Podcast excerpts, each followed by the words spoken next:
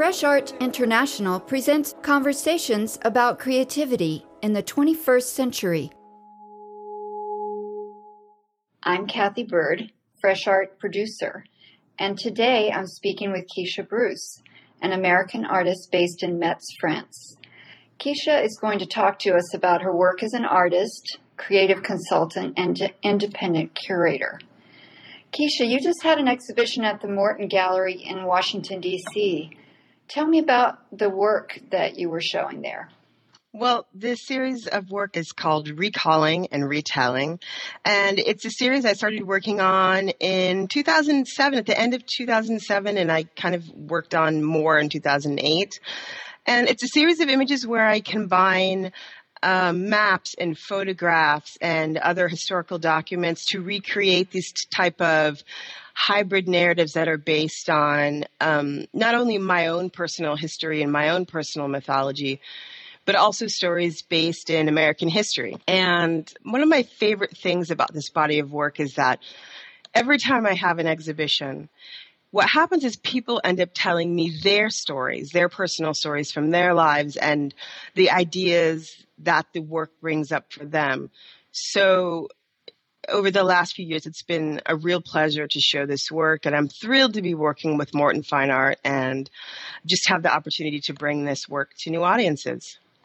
Let's talk about your philosophy when it comes to showing and selling your work. I believe that as artists, our job is always twofold. One, we have the, obligation to create great work and two, the to be, you know, the responsibility to really be the champion of that work, meaning that no one can pr- promote your work and uh, better explain and really get that work out into the world you as the artist, the person that created it. And you know, commercial galleries aside, as an artist, you have you have to take complete control and responsibility over how your work is presented and promoted.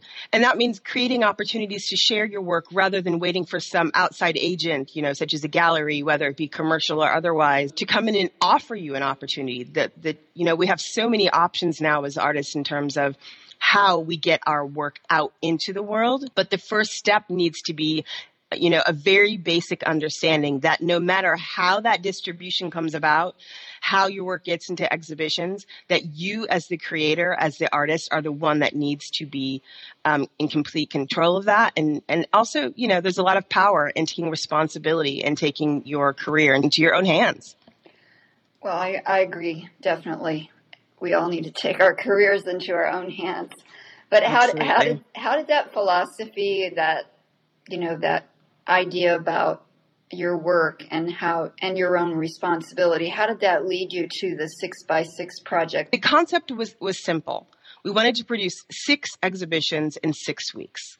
And the idea behind it was that artists could get together and produce exhibition opportunities for their work on their own. And our goal was really to lead by example in that respect. So in addition to the six exhibitions in one, every week we, there was a new two person exhibition. And in addition to that, we also produced some networking um, events to introduce the artists to each other, introduce the artists in the exhibitions to new audiences.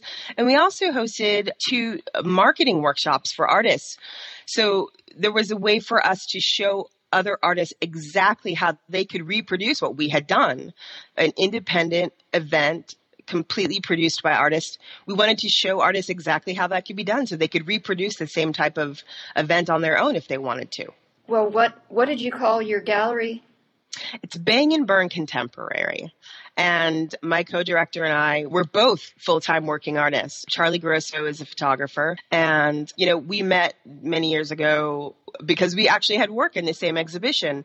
And then over the years, we just formed a friendship based on this. We had very similar ideas about the possibilities for the ways that work artwork could be bought and sold rather than the more traditional routes. And so those ideas coming up in conversations over the years, we decided to produce our first event and that, which then led to um, two more events and six by six being the, the latest event. And what did what did you learn from that experience of six by six? What did you learn about yourself as a, an arts professional and artist? I learned that as much as I love showing other artists work, I will always remain an artist first. That's really always my first priority. And in some ways, having the hat, the, the hat of being the art dealer or a curator on really kind of helped motivate me to do my own work and to be able to really promote my own work in a lot of ways. I learned as much from the exhibitions themselves and, you know, speaking to people that would come through the gallery. I think we had almost 2,000 people in and out of the gallery in, in just six weeks. That's amazing. It was incredible. And it was just like this amazing opportunity to have so many different conversations and so many different insights and perspectives on, you know, the contemporary art world and you know, our way of doing things as opposed to the traditional commercial gallery route. I mean, I just learned a lot about what works, what doesn't, what as far as people who don't who are are not insiders in the art world, what their apprehensions are in terms of coming into a gallery space. I learned a, a lot about the fact that some of the some of the, the job as, uh, as an artist and an art dealer, I imagine, is education and un- letting people understand what it is that we do, and you know the the end result being, of course, bringing you know bridging that gap between the viewer and the artist, so that it becomes l- less of a passive less of a passive you know experience when you when you walk into uh, an art exhibition.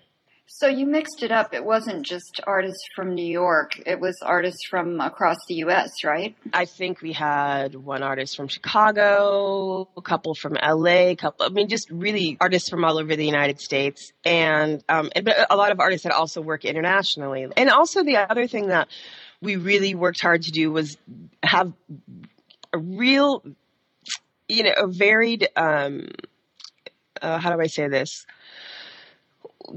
The artists in our gallery that we represent are really at all levels in their careers. We had an emerging artist who had only had done a few exhibitions before, and then we have uh, another artist who is a Guggenheim Fellow.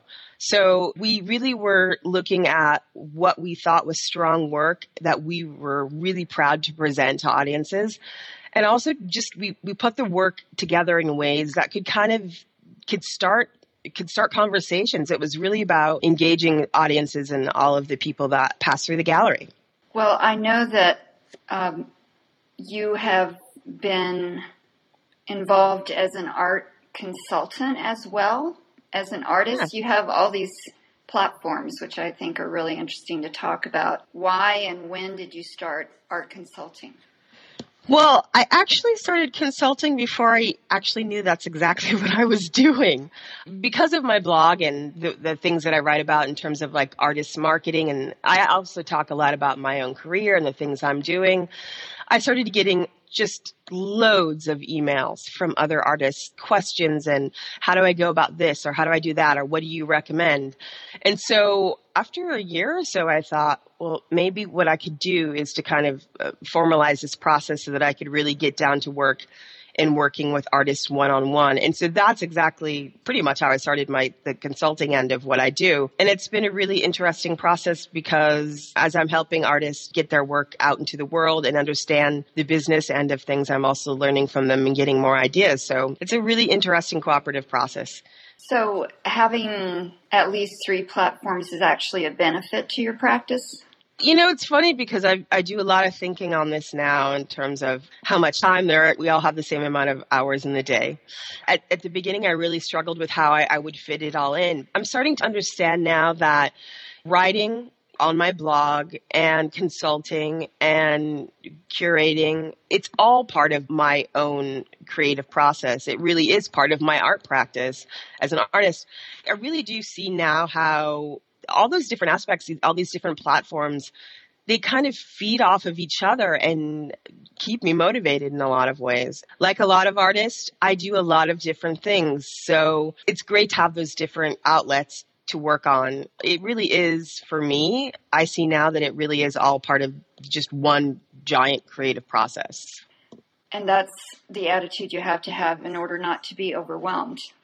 no, absolutely. I mean, hey, don't get me wrong, it does get overwhelming, But you know, you do it on your own terms. I don't consult all the time. I don't make work every day. So I have set up my schedule in a way that works for me. I'm a huge compartmentalizer. So I have my day planned out in specific ways and I plan out to six months in advance uh, what I'm going to be doing at any given time. But that's just part of my creative practice. That's how I work. I found over the years that that's what works best for me.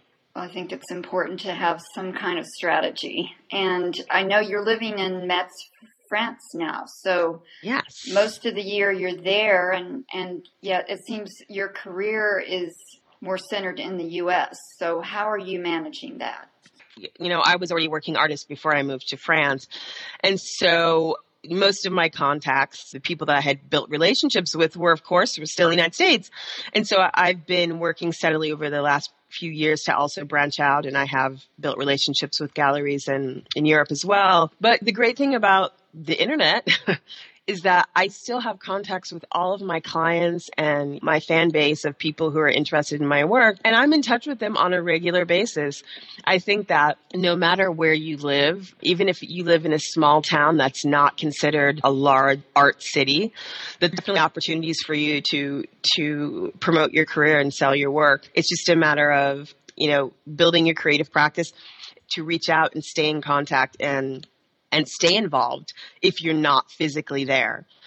I definitely don't think that that's an obstacle. It has never really been an obstacle for me. And in fact, in a lot of ways, now that I'm even more comfortable with doing work online and the contacts that I make online and building relationships online that then become relationships in 3D, as I like to say, it's actually really helped my career. Well, I think that we're appreciative on Fresh Art International that you have this career and all this engagement with the network because you are now a contributor to Fresh Art International. That's right. As uh, the, the, voice of Fresh Prescriptions or Fresh RX. And yes. I thought it might be good to just think about one of those questions that we consider all of us as creative practitioners. Why do you think it's important for artists to establish a professional structure for their practice? Well, this is one of my favorite topics that I cover often with consulting clients. The question is, how do I get everything done? You have to make the work and then you also have to promote and sell the work. And unless you are very, very careful, um, it gets overwhelming really, really quick. I mean, we have a certain amount of time in the day that we have to allot to all of these activities. So I am a big fan of really sitting down and having like a written out formal structure. That's part of my personal strategy for marketing my work. But it's not just about your work, it's about how you will fit your art career and your art practice into your overall life. Because it's not like you have one schedule for your job and then one schedule for your life. It's all together. And I think that a lot of artists, we start to suffer from overwhelm and then that leads to burnout. It's really important, especially early on. It's one of the things I cover most with emerging artists. You need to establish a schedule and a structure and have routines that then become second nature. They become habit because those are the things that are the absolute foundation of your art career, your art practice. What is your main resolve for this year? What goal have you set for yourself that is going to be guiding you in in that structure that you've created for your own practice? Well, for me, 2012 will be about creating new work because I spent so much time traveling and working on six by six and doing events with Baang and Burn last year. That this is a really great time for me to really get back in the studio and do what I do best, which is make my art. And also, you know, I'm really looking forward to working with Fresh Art International on Fresh RX because taking this questions and answering questions and helping artists is it's it's a motivating factor for me even as I work on my own work in the studio. So I'm really looking forward to that. You know, it's part my work and part helping other artists too. So that's pretty much what I'll be focusing on this year. So I guess we'll say to our listeners, bring it on. Yeah, definitely. I'm really looking forward to their questions and their ideas. Don't be shy. I'm more than happy to, um, you know, answer questions. That's what I do. And I'm always happy to share my own personal experiences, both in the studio as a working artist. And on the marketing end, the business side of what it takes to really get your work out there and be able to sell and live from your work, uh, from your craft. I'm always, I'm always more than happy to help. To learn more, visit freshartinternational.com. If you like this episode, please let us know on Instagram or Twitter at FreshArtINTL. Help us grow by rating and reviewing Fresh Art International on iTunes. You'll find us anywhere you go for podcasts. Thank you for listening. Stay tuned for more contemporary art talk.